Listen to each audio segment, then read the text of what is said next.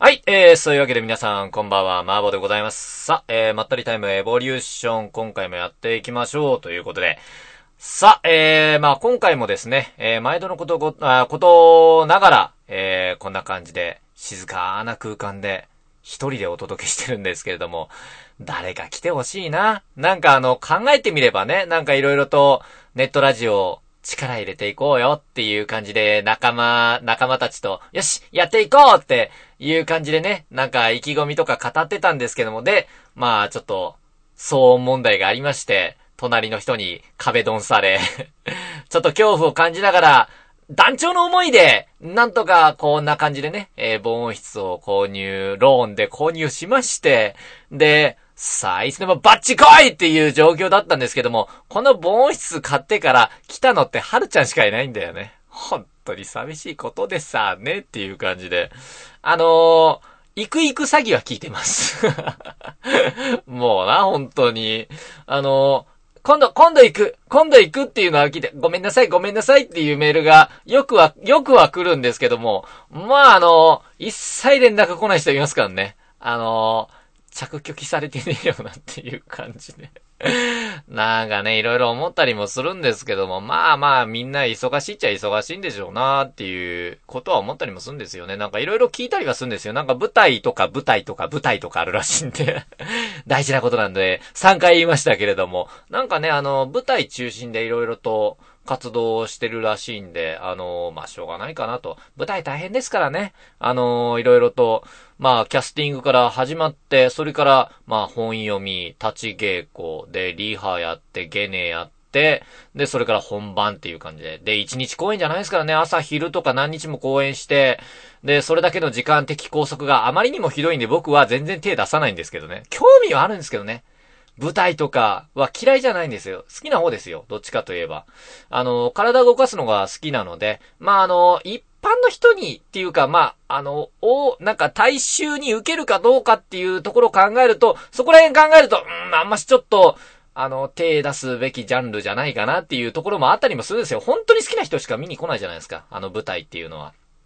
あの、アニメとか映画とか、まあそういうなんか、なんか見るの、簡単に見られるっていうと付きやすじゃなくて、やっぱ見る人にも若干の想像力が必要になるっていう、ちょっと敷居が高いところもあったりもするんで、そこら辺考えると、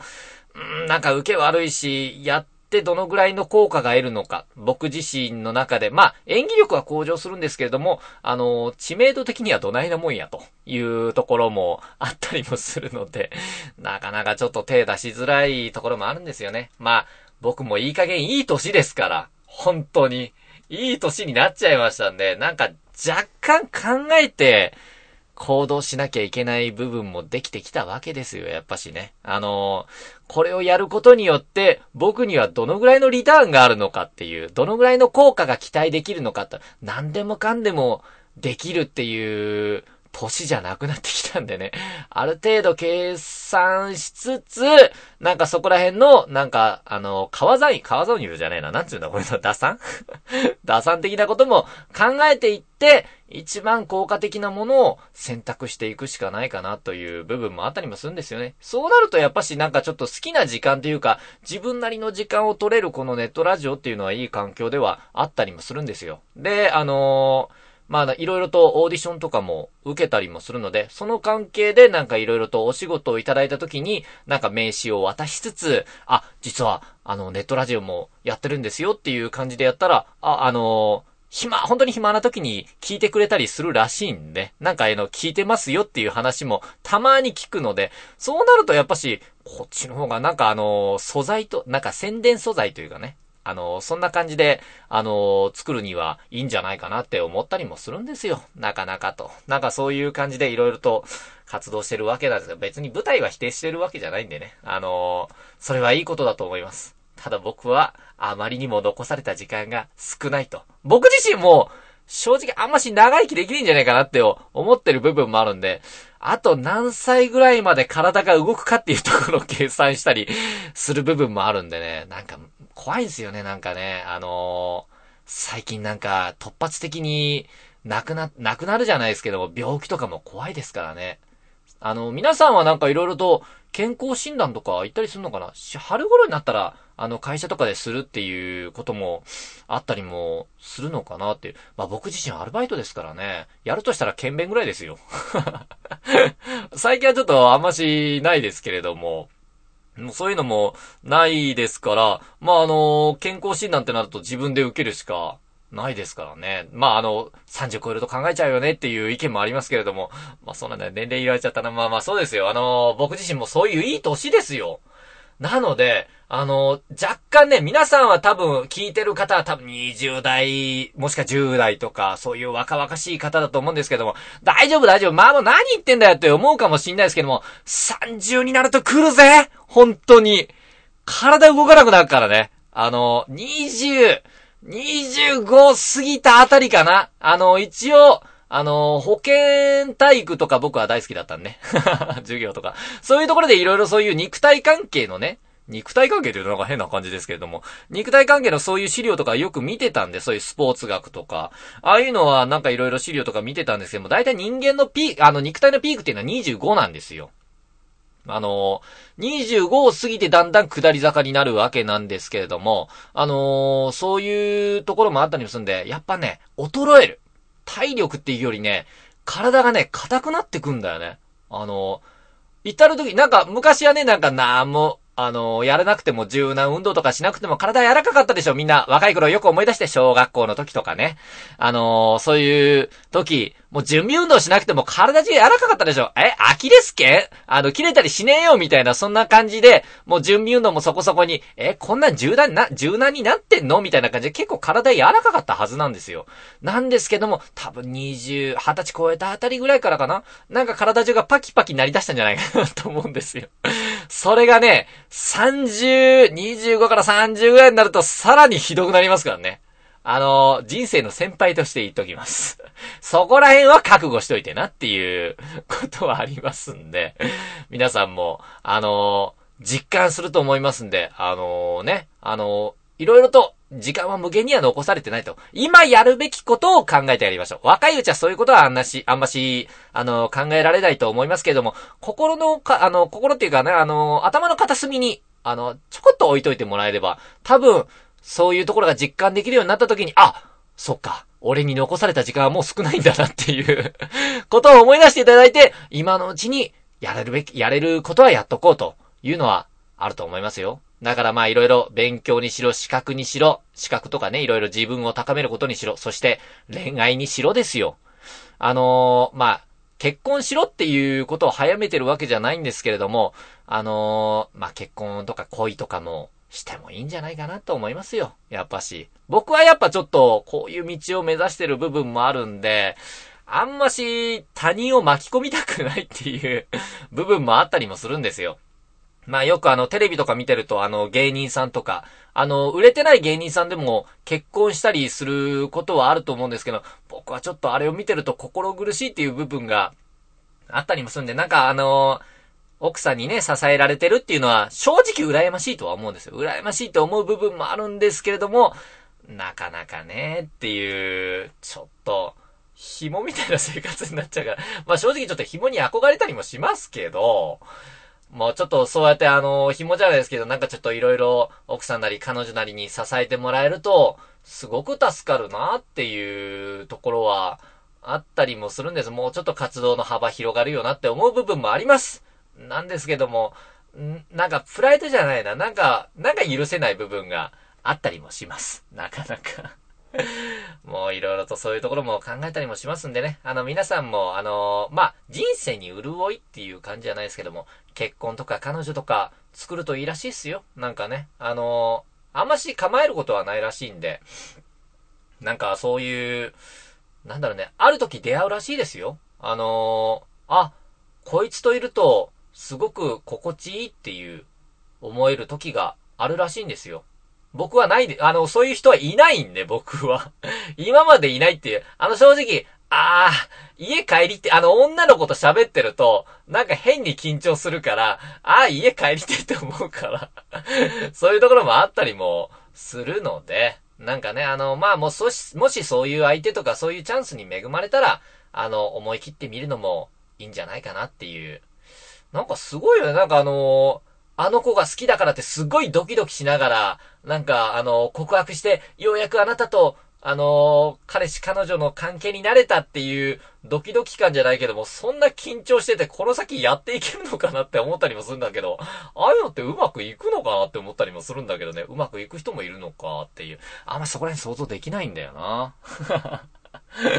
まあ、あの、皆さんがどういう恋愛するのかちょっと興味ありますけど、で、僕自身も、ま、こんな年ですけれども、恋すんのかなって思ったりもすんだよな。どうなんだろうっていう。女の子、女の子好きになることか。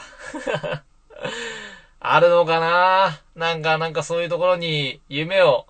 馳せながら、今回もやっていきましょうということで、はい、オープニングトークというか、あのー、ね、最近はこんな感じで始まっておりますけど、それでは、えー、タイトルコール行きましょう。マーボーちょめちょめのまったりタイムエボリューション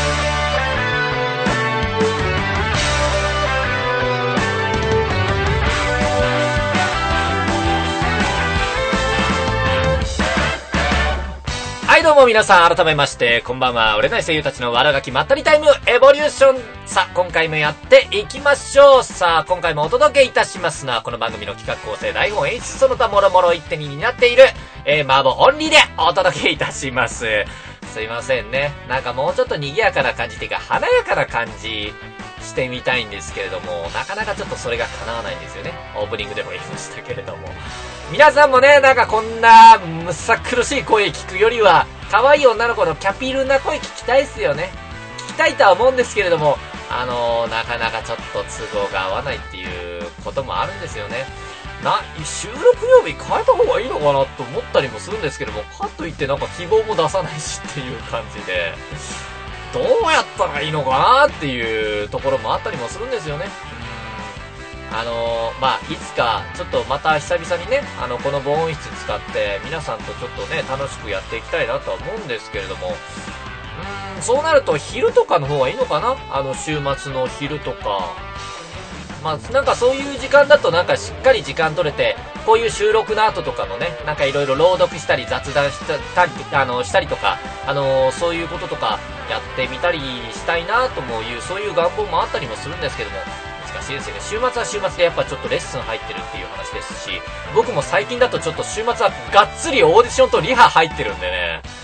なかなか難しい部分もあるんですよね。週末は基本的に僕、オーディションです。あの、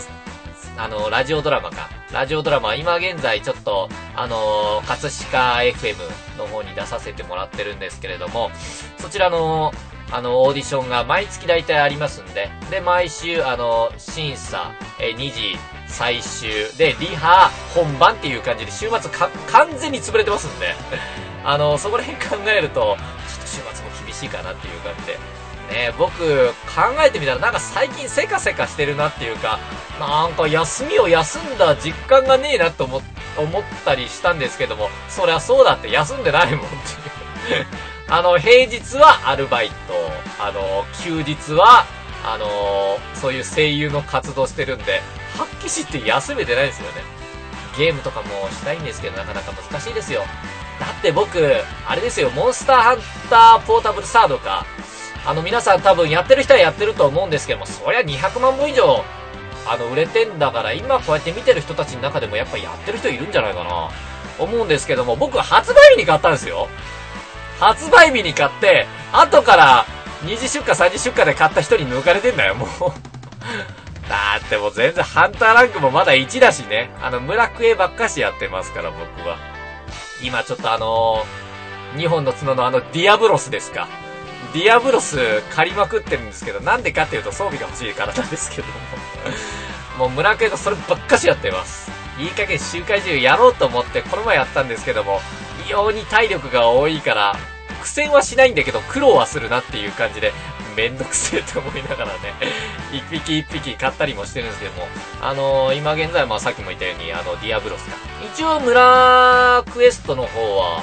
えー、全部じゃないんですけども、ほぼ出てて、一応最後の、最後じゃない、最後はまた違うんですよね。なんか連続終了でしたっけがあったりするんですよね。あのー、週末のなんとかってやつがあるんですよね。なんかあのー、一応自演、自演モーランってなんかでかいやついいんだっけ？あのー、前作の、あの P2G の時のラオシャンロンみたいなやつか。あれ、みたいなやつがいるっていうのは聞いてるんですよ。で、映像も、あの、見たことはあるんですけども、まだ買ってないです。ああいう、でかいモンスターちょっと、あちょっと難しそうっていうイメージがあるんで、ちゃんと、しっかり装備整えてから行こうっていう感じで、やったりもしてるんで、まあ、どうなるか。まあ、そこら辺はちょっと、あの、いつか、あの、日頃のね、配信でやったりもするかもしんないですけども、みんなにアドバイスを求めつつ、やったりするんでしょ、きったり、きっとね。だって僕、前作のラオシャンダンの時に、あの、協力してもらった時あったんですよ。うわ、なになにこれなにこれっていう感じで、あの、おたおたしてて何回も死んで、あのー、2回死んじゃって、僕何すればいいって言ったら、あの、そこにいてって言われたからね。あれのトラウマがちょっとね、あの、まあ、そうだよなっていう 僕があと1回死んだら もう終わりっていうことだから、何もしなくていいって言われるの若干傷つくよね、本当に。ああいうのって、まあ、足手まといっていうのは分かってるからなっていうのもあるんですけれども。あのー、まあ、ちょこちょこゲームもやりたいなって、なんか話それちゃいましたけども、まあそういう、あの、ゲームもやったりもしたいなと思うんですけど、まあ、本文というか、一応僕の夢というのは、なんか声優として食っていけるようになりたいなっていうところが最終目標ではありますんで、まあそうなるまではやっぱしちょっと安息の日々はないのかなと、まあ積みゲームも増え増えていくなという。まあ、あの、最近に買ってるフィギュアは積まなくてもいいですからね。あれ飾って終わりですから。あれ見ると癒されるんですよね、本当にね。最近ちょっと僕の趣味が本当に、あのー、全然、周りの目を気にしなくなってきたなという、フィギュアがすっごい増えてきちゃったっていう部分もあるんですけども。まあ基本的に可愛いフィギュア見てると、可愛いっていうか、可愛いものを見てると心癒されるんでね。まあな、僕の中ではなんかペット飼えませんですから、あの、フィギュアっていうのは猫的なもんで、だと思っててください。僕の、僕の中ではね。みんななんか、うわ、こいつ気持ち悪いと思うかもしんないですけれども、僕の中では、フィギュアっていうのはもう癒しの動物なんですよ。みんなで言うところの猫とかハムスターみたいな、そんな感じですから。ああいうの見てると、なんか、心がほっこりするんです。そういうところもあったりもするんで、まあ、あのー、温かい目で見てあげてください。なんかそういうのを見てるとなんかちょっと安心するんですよ。なんか心すさむ時もありますから、いろいろと。まあそういうところありますんで、まああの、いろいろとあったかい目で見守ってあげてください。さあ、そういうわけで、えー、今回もやっていきましょう。まあ、あのですね、今現在、あのー、ニコ生、ピアキャスト、ネトラジ、スティッカムでやっておりますので、まあ、あのー、ニコニコ生放送のはですね、えー、番組の枠が終了した後もちょこちょこと今回はあの枠を取りながら、えー、放送していきたいと思いますんで、大丈夫ですよ。あのー、後々、なんかちゃんと番組の枠映っていただきましたら 大丈夫ですんで、そこら辺はご安心ください。最近は編集という手が使えますので、あのー、ちゃんと間が空いても、間がないように見せるっていう、そういう魔法の技術がございますのでね。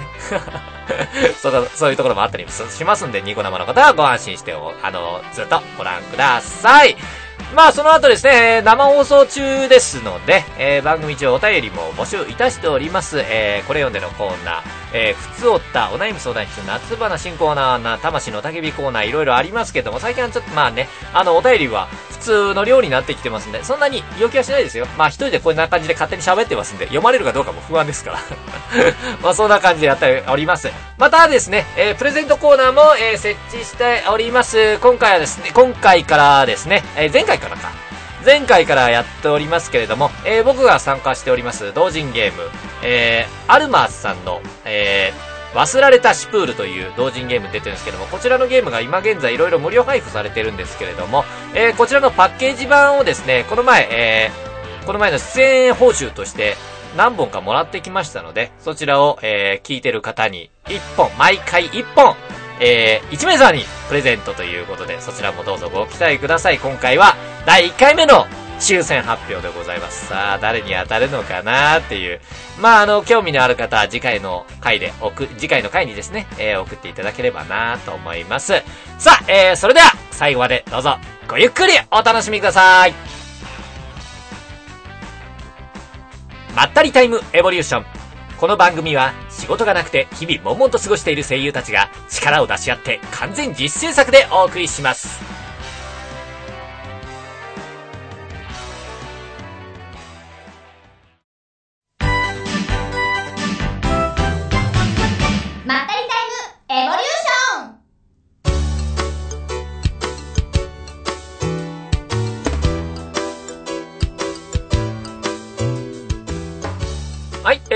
こちらのコーナーはお便りとそして連絡事項どんどんご紹介していきます。ということで、えー、まあ、今回はですね、えー、いろいろと連絡事項、今回もですね、いろいろと最近はあの、活動しておりますので、えー、いろいろと連絡事項がありますので、えー、ご紹介していきましょう。さあ、えー、まずはですね、えー、ニコ生の方にはあのアドレスが出せるんですけども、こちらご紹介していきましょう。えー、こちらでございますね。出るかな、アドレス。えー、こちらのアドレス、えー、アルマスさんで、えー、今、無料配布中のゲーム、忘られたシュプール。こちらに僕はあの、謎の男役で、あの、出演させていただいております。あの、ダウンロードができるそうなので、よかったらご興味のある方は、やってみてはいかがでしょうか。なんかちょっとかっこいい役ですよ。なんかね、いろいろと、貴様にできるかなっていう感じの、あの、ちょっと上から目線の、なんか全てを知っているけれども、あんた誰やねんっていう、そういうゲームを、あの、ゲームに出演しております。で、僕もあの、このキャラ誰なんですかってこの前あの、新年会の時言ったら、えーっていうので、あー、なるほどねっていう、なかなかあのプレイした人の中で分かった人一人ぐらいしかいなかったっていうことなんですけども、まあ本当にいい役やってますんでよかったらご覧ください。またこちらのですね、忘られたシュプールはですね、かなり力入れて宣伝してるらしくて、あのね、一応同人なんだけども、同人としては考えられないぐらいにすごいなんかその責任者の人が、あのー、アクティブな方で、もうとにかく宣伝に力入れてんのね。本当に企業かっていうぐらいに。まあ、本当僕としてはなんかあの、同人やってる人の中でちょっとなんか、もやもやって思うところは、もうちょっとなんかあの、作って満足じゃなくて、もうちょっとなんかあの何のために、あの、せっかく作るんだから、もうちょっとみんなの、みんなに見てもらいたいんだったら、もうちょっと宣伝活動した方がいいんじゃないって思ったりもするんですけども、そこを、あの、僕がなんか、もう言うことないぐらいに、すんごい宣伝してるのね。この方たちは。あのですね、あの、どういうことをやってるかというと、あの、2月頭よりですね、あの、9つの店舗で、えー、こちらの、アルマスさんの、えー、忘られたシュプール、こちらのパッケージ版ですね。こちらのパッケージ版をですね、無料配布、ただいましているそうです。あのー、こちら、よかったら、あのー、まあ、あの、買い物したらかな？お買い物とかをしたら、こちらを、あの、無料で、あの、いただけるそうなんで、今、この現在のゲームは一応、すべて無料配布されていますので、体験版というか、あの、まあ、プロローグみたいな部分なので、この次あたりから、あの、バトル展開になっていくらしいのね。あの、そちらのゲームが、あの、ただいま無料配布しております。えどちらのお店かというと、なんとあの、皆さんも行く方は結構いると思うんですけども、あの、メロンブックスさん。こちらで無料配布いたしております。無料、えー、メロンブックスさんの、えー、7店舗。秋葉原店、横浜店、大宮店、宇都宮店、高崎店、八王子店、えー、蒲田店。えー、こちらの7店舗で、ただいま無料配布しているそう。あ、ただいまかな？え、2月から無料配布という話は聞いております。今現在かどうかはわかんないですけども、あのー、あのー、やっているそうです。で、あともう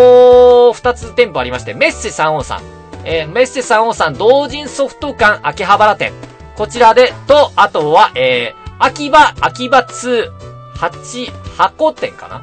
あの、秋葉、秋葉、えー、痛いって書いて、星マーク、そして85と書いて、えー、秋葉、秋葉2、箱っていうみたいですけどね。それの秋葉原店。こちらの9店舗でただいま無料配布しているそうです。あのー、詳しい情報はアルマスさんの特サイトに、えー、書いてありますので、こちらでよろしかったらご覧ください。ということですね。えー、また、こちらメロンブックスさんではですね、あの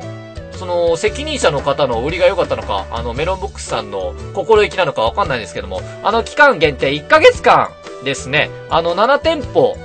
によるその、そちらのですね、こちらの、あの、秋葉原店、横浜店、大宮店、宇都宮店、高崎、高崎店、八王子店、蒲田店のこちらの7店舗でですね、えー、店頭ムービー上映も、えー、行っているそうなので、また特別ブースも作ってくださってるそうなので、まあよかったら、あのー、見に行ってみてはいかがでございましょうか。僕もちょっと、あの、明日一応ちょっとオーディションがあって、外出る用事があるので、まあこういう用事がなかったら僕は引きこもりなんですけれども 外出る用事があるので、ちょっと帰りあたりにちょこっと寄ってみようかなと思うんですけども、あの、メロンブックスさんに行ってみようかなと思っております。まああの、ごち、あの、秋葉とか、もし、もしくは近くにメロンブックス、こちらのお店がある方は、よかったら見てご報告をよろしくお願いいたします。またですね、えー、こちらの、えー、アルマスさんでは、また次次回作、も作られるそうなので、こちらの次回作を作る際にですね、えー、ユーザー参加型のオーディションも行っているそうなので、もし、声優、もしくはイラストレーターの方は、注目でございます。ユーザー参加型のですね、声優オーディション、そしてイラストコンクールを行うそうです。えー、こちら声優さんはですね、毎度のことというか、あの、毎回、えー、こちらオーディションをされて、そして採用されたらこちらゲームで収録するという形になってるんですけれども、こちら、あの、僕はこれの第2回に出て、第2回のオーディションに出て、あの、採用されたんですけれどもね。まあ、あの、次回作、僕と一緒に共演、あ、共演って言ってもまあ別撮りなんですけどね。あの、自宅、自宅収録になるんです。自宅収録納品なんですけれども、こちらの、あのー、サークルさんは。あの、そちらで、あの、僕とゲーム内で共演してみたいという方は、ぜひともオーディション送ってみてください。また、あの、イラストが好きな方はですね、あのー一枚あの絵を描いてもらうということなんですけど、そのイラストがそのままゲームに登場するということらしいので、もしイラストレーターの中で、あの、そういうのでやってみたいという方は、こちらに参加されてみてはいかがでしょうか。またこちらですね、あの、声優さんとか、えー、こちらイラストレーターの方で採用された方には、あの、シュプールオリジナル特製クオカードプレゼントということです。で、あの、こちらの、あの、監督さんという責任者の方曰く、えー、出演者が、出演者分のクオカードはないということで、ちょうだいよと思ったけど。あの、一応その、参加者の、あの、景品ということであるんですけども、あの、僕たちに、僕たちの分はないらしいです。ということなんでね。もし興味のある方はぜひともご参加ください。さあ、えー、続きましてですね、えー、こちらのサイトでございます。えー、こちら僕ブログでもちょこちょこ、あの、ご紹介してたんですけれども、えー、小エブさんの企画でですね、えー、助けてまとめんという、あの、イケメン男子6人衆の、あの、まとめベタの、な、えー、女性を応援する、あの、そういう、サイトを作るという企画があったんで、そのイケメン男性のボイスをあの募集してたんですけども、その中で僕は、あの、スポーツ男子の、えー、佐山大君という、こちらのキャラクターをやらせていただいております。あのー、またこちらのサイト、コエブの、コエブのサイトになるんですけども、えー、コエブニュースのサイトさんで、えー、こちらでございますね。こちらに、えー、僕自身のインタビュー記事も載っておりますので、まあ短いですけれども、あ、ここ、あの、いろいろ結構長々とインタビューしたんですけど、言った、したんですけれどもね。あの、あ、ここ使われたんだって思いましたね。あのー、もう正直あのー、地獄のミサみたいな感じになんか変な自慢になってんなって。あ、防音室買ったんすけど、みたいな、そんな感じになってるから、ここ採用するかっていう ちょっと恥ずかしかったな。恥ずかしいっていうか、正直なんか、嫌味に聞こえないかなって思ったりもしたんですけれども、まあ、あの、こんな感じでインタビューを答えて、あの、いますので、まあ、声優のところでは、ああ、ここはまあ、ちょっとここ使ってくれたのは嬉しいなと。まあ、声優さんに、声優さんっていうか、あの、声部の方に、あの、いろいろ言いたいことありますかっていうことがあったんで、まあ、あの、基礎はしっかりとやりましょうというのは、あの、伝えさせていただきましたね。あのいろいろと僕自身聞いたりもしてるんですけども、まあ、声部を否定するわけじゃないんですけども、声部しかり、そしてまあニコニコもそうですけれども、なんか色々派閥ありますよね。派閥とか、派閥というか、固定ファンとかついてるのはよく見るんですよ。で、なんかコミュニティができてるのはわかるんですけれども、もう、そこら辺になると正直宗教みたいな感じになるんで、この人が出したものは全部絶賛っていうところもあったりもするんですよ。でも僕はもうそういうの全然興味なくて あの、普通に、あの、冷静に判断させてもらうんですけれども、なんか正直なんかあの、んって思う部分も多々あったりするんですよ、そういうところは。だから基礎ができてないからなんか、んっていうところもあったりもするんで、ほあ、なんか大絶賛してるけれども、そこまでかっていうところもあったりますね。だからそういうところを修正するべきじゃないかなっていう意味でなんかいろいろインタビューでね、まあもうちょっと基礎、あの、滑舌なり、発声法なり、で、あとはまあ演技力かな。まあそういうところも、あの、しっかりと、あの、まとめて、あの、まとめてっていうまとめ、まとめだから、だからっていうわけじゃないですけども、あの、しっかりとね、自分の中で確立して、で、あの絶賛されて、あのあんまし、有頂天にならないようにねっていう。あんまし褒め言葉っていうのはね、あの、役者にとっては殺し文句ですから、本当殺し文句っていうか、役者をダメにしますからね。あの役者殺すには刃物はいらないんですよ、本当に。一つ褒めてやりゃ、それで、あの、舞い上がるやつは勝手に潰れていきますから、本当に。もうそういうもんです、この世界は。あのーそこで、あの、満足して成長止まったらもうその人は役者生命は終わりだと思っといてください。僕自身はもうそういうもんです。あの、ネガティブの塊っていうのはそういうことです。自分の中では絶対満足しませんからね。あの、皆さん褒めてくれる時もあるんですが、ああ、ありがとうございます。でもっていう感じですから。あざーすっていう感じで、でも僕の中ではちょっとまだまだなんでっていう感じで、満足することはないと思いますよ、本当に。いつも、あの、ストレスとの戦いです。なんで僕はこんなに下手くそやねんっていう、そういう、あの、ストレスとの戦いです。役者っていうのは。あまし悩みすぎかもしれないですけども、僕の中でそれぐらいがちょうどいいんだと思います。で、より向上心っていうのは、あの、生まれてきますからね。あの、そういうところもあったりもします。あの、だから僕の中ではなんかちょっと役者とか、今の声優さんとか見てると、あ、まっちょろいなっていう、声優、まあ、声優っていうのはいいわ。声優って名乗るのはいいんだけども、あの、役者って語るのやめてくんねえかなと思うもん。本当に。本当に一握りだよ。認められるって。僕の中でも、あ、この人すごいなって思うのは、本当に一握り。だから、あとはもう、あのー、映像とかなかったら無理だなっていうまあそういうところもあったりする。だからもう全部一緒だもん。あの、声優、今の声優さんとか、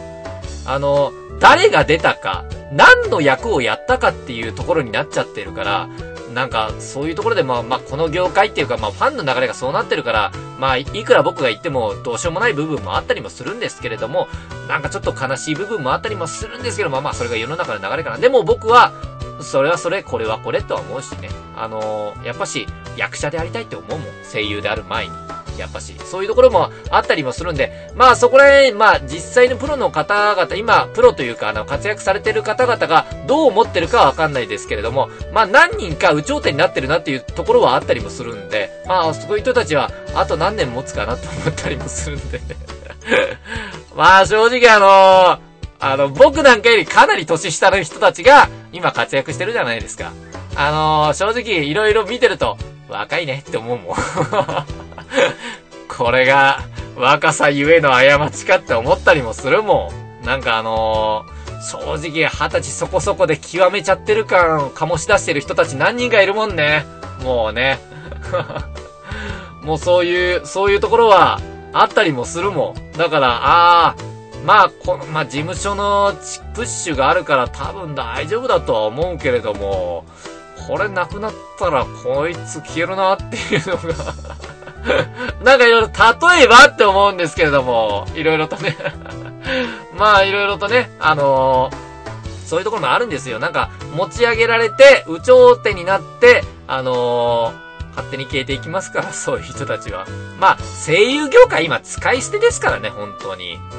あのー、そういうところも話聞いてますから、なんかいろいろ、オーディションとか受けると、いろんな事務所の人たちと顔を合わせたりもしますので、で、その事務所の内情とか、ここの事務所どうなってんの？今っていうの感じで。で、こう、こう、こうなってて、みたいな感じで。だから、私までちょっとお鉢が回ってこないから、あのー自分で仕事取りに行くしかない。でも売れてる人たちはこんな感じで、こういう感じで、もう、あの、出来レースですよ、あれはっていう感じで話聞いて、あ、やっぱそうなんだっていうのでね。なんかいろいろあったりもしますよ。今、事務所ごとに、あのー、いろいろ提携してるアニメとかもあったりもしますから、あのー、どんな実力だろうと、一応その事務所の人がプッシュしたら出られますから。実力うんぬんっていうの、なくなってきたからね。結局はその演出家さんなり、あの、監督さんの好みに合うかっていうところかなっていう、そういうところもあったりもします。まあ、あの、作品を楽しむのはいいんだけど、まあ僕自身はやっぱちょっと声優の演技とかも見てしまいますので、あーって思ったりもするんだよな。で、今キャスティングとか見てると、あの、出来レースなのは多分分かってると思います。どのアニメ見ても同じ人ばっかし出るんだもんな。あの、正直、あの、耳にタコですよ。イカもできますよ、ほんと。もう本当にごく限られた少数のコミュニティの中で、あのー、回ってるのが今の声優業界ですから。僕たちがお鉢回ってくのはラジオぐらいです。ラジオドラマの早くぐらいでございますから。アニメとか出たいですけどね、なかなかちょっと難しいですよ。まあ、今度あの、オーディションがですね、アニメ音響監督とかやってる方と、なんかちょっと、あのー、オーディションの審査員というかね、そういうところでちょっと顔合わせる機会があるそうなので、そちらちょっと期待はしてるんですけども、まあどうなるかわかんないですけどね。まああの、そういうところにちょっと夢を馳せながら、いい加減僕も、ちょっとね、まあ今メディアには出てますけど、ラジオとか出てますけれども、テレビとか、アニメとか出てみたいよね。声優目指してるあたりは映像作品出たいね。あの、ボイスオーバーやってた時も一応映像作品であるんですけども、キャストのところに名前載んないからね。あの、生徒 A、B、C とかでもいいですよ。あの、そういう、キャストのところに、ああマブちゃんと声優やってるっていう証拠が欲しい。証拠というかそしたら僕、あの、胸張って声優って言える。今はあの、僕声優って名乗っていいんだよねっていう感じだから なんかね、いろいろと、あの、思ったりもするんですけども、そういうところもあったりもします。まあそういう、あのー、ちょっとさっき、あの、話が先走っちゃったっていう感じもあるんですけども、あのー、さっき言ったラジオとかも出てますんで、えー、こちらもご紹介していきましょう。えー、なんか話逸れちゃいましたけどね。あのー、ラジオドラマにも、えー、今度3月からかな ?3 月から放送予定なんですけども、えー、葛飾 FM、えー、こちら地方コミュニティなんですけども、葛飾区で放送されている、葛飾 FM78.9MHz、こちらで放送されております、日曜0時から放送中の、えー、東京アニメレディオという、こちらの中で、えー、紹介される、えー、ラジオ作品、ラジオドラマ作品に、えー、僕は今度出演します。えー、作品がですね、アフロディロン2199という作品でゲーム DJ。こちらは、あのー、作品の中で、あの、ロボットバトルがあるんですけども、そのロボットバトルの実況をやっております。実況、こちらが、えー、3月放送予定、全4話かな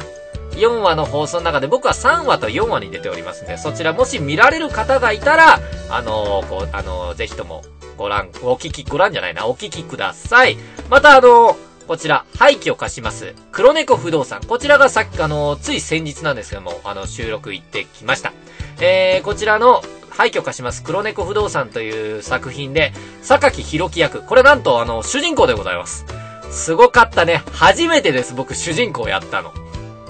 あの、こちらの作品に、えー、主人公役で出ております。こちらが、えー、4月放送予定でございます。4月全4回の作品になっておりますので、よかったらご覧ください。はい、というわけでですね、えー、いろいろと、あのー、活動させていただいております。今年というか、まあ、去年の末から前々から言っていますけれども、ちゃんと声優として、活動しておりますんでね。まあ、あの、続報にも期待しておいてください。そして、何かしら反応してくれると、マーボはすっごい喜びますんで。なんかブログとかで色々告知してんだけども、なんか全然みんな反応ねえなっていうところもあったりですね。ちょっと寂しかったりもするんでね。よかったらなんか、あ、おめえぐらいは言ってくれるとマーボもう有頂天になりますから、それでよし、頑張ろうって思いますからね。よろしくお願いいたします。はい、じゃあそういうわけでですね、あのー今回もお便りが、えー、ちょこちょこ届いておりますので、そちらをご紹介いたしましょう。えー、ラジオネームひろぽんさんからいただきました。ありがとうございます。ふつおたでございます。まごさんこんばんは、こんばんは。えー、前回も投稿させていただきました。現在、えー、受験真っ最中の、えー、ひろぽんと申します。前回はいろいろアドバイスありがとうございました。おかげで、えー、なんとか受験会場まで行くことができました。あ、あの、電車の方だね。あの電車の改札で引っかかっちゃったりするんで、どうしてですか？えー、スイカ買えと アドバイスしたもんね。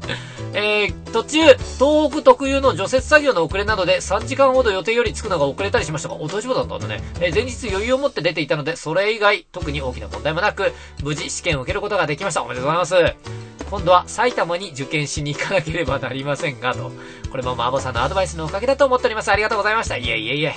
あの、しかし、えー、帰りにとある出来事が起こってしまいました。それは、新幹線が来る手前、えー、手前の椅子に座って、え？新幹線が来る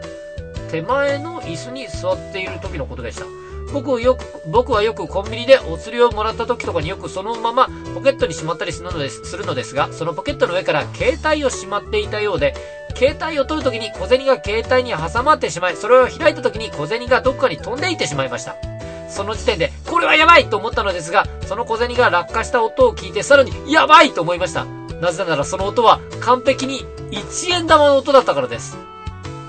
これは拾われたら1円だと思い、速攻で立ち上がり、辺りを見回し第6巻を働かせ、1円の所在地を探しました。しかしそんなことは全く意味なく、え、意味なく、後ろに座っていた人が無言で1円玉を拾って、えー、この時自分は、拾うなーと多分ジョジョっぽい顔をして心の中で叫んでいました。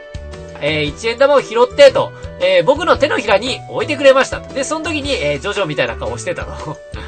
しかしその時の拾ってくれた人の目が、せめて100円を落とせよ、この貧乏人、えー、貧乏人が 1円とかほとんど拾う価値ねえだろはぁみたいな目で見ていたような気がしたので、1円を顔面に投げつけてやろうかと思いましたが、被害者、え被害妄想つうか、えー、一応恩人なんで一応やめました。被害妄想だよ、それは 普段自分は逆切れとか全然ないので気持ちはよくわかりませんでしたが、この時初めて分かったような気がしました。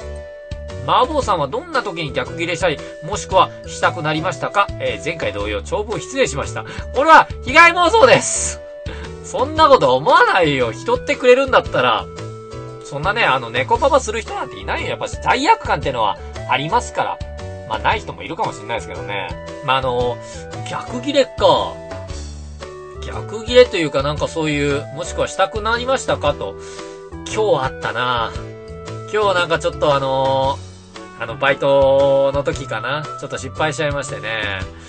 あのー、まあ、恵方巻きか。恵方巻きとかのポップとかがあったんですけども、それがまあ節分が終わりまして、撤去しなきゃいけなかったんですよ。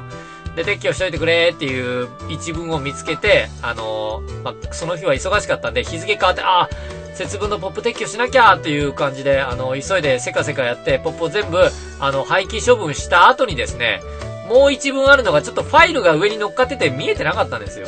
で、あの、これとこれは捨てないでねって言われてて、はぁって思って、もう、節分終わったらなんでこれキープすんねんと思って、その後捨てたやつをもう一回復元したんだけども、結局怒られちゃって、こんなボロボロになったら使えねえよっていうので、怒られたんですけれども、こんなことになるから、あの、ちゃんと書いといたのに、なんで見てねえのってからすげえ嫌味を言われて、あの、若干ちょっと、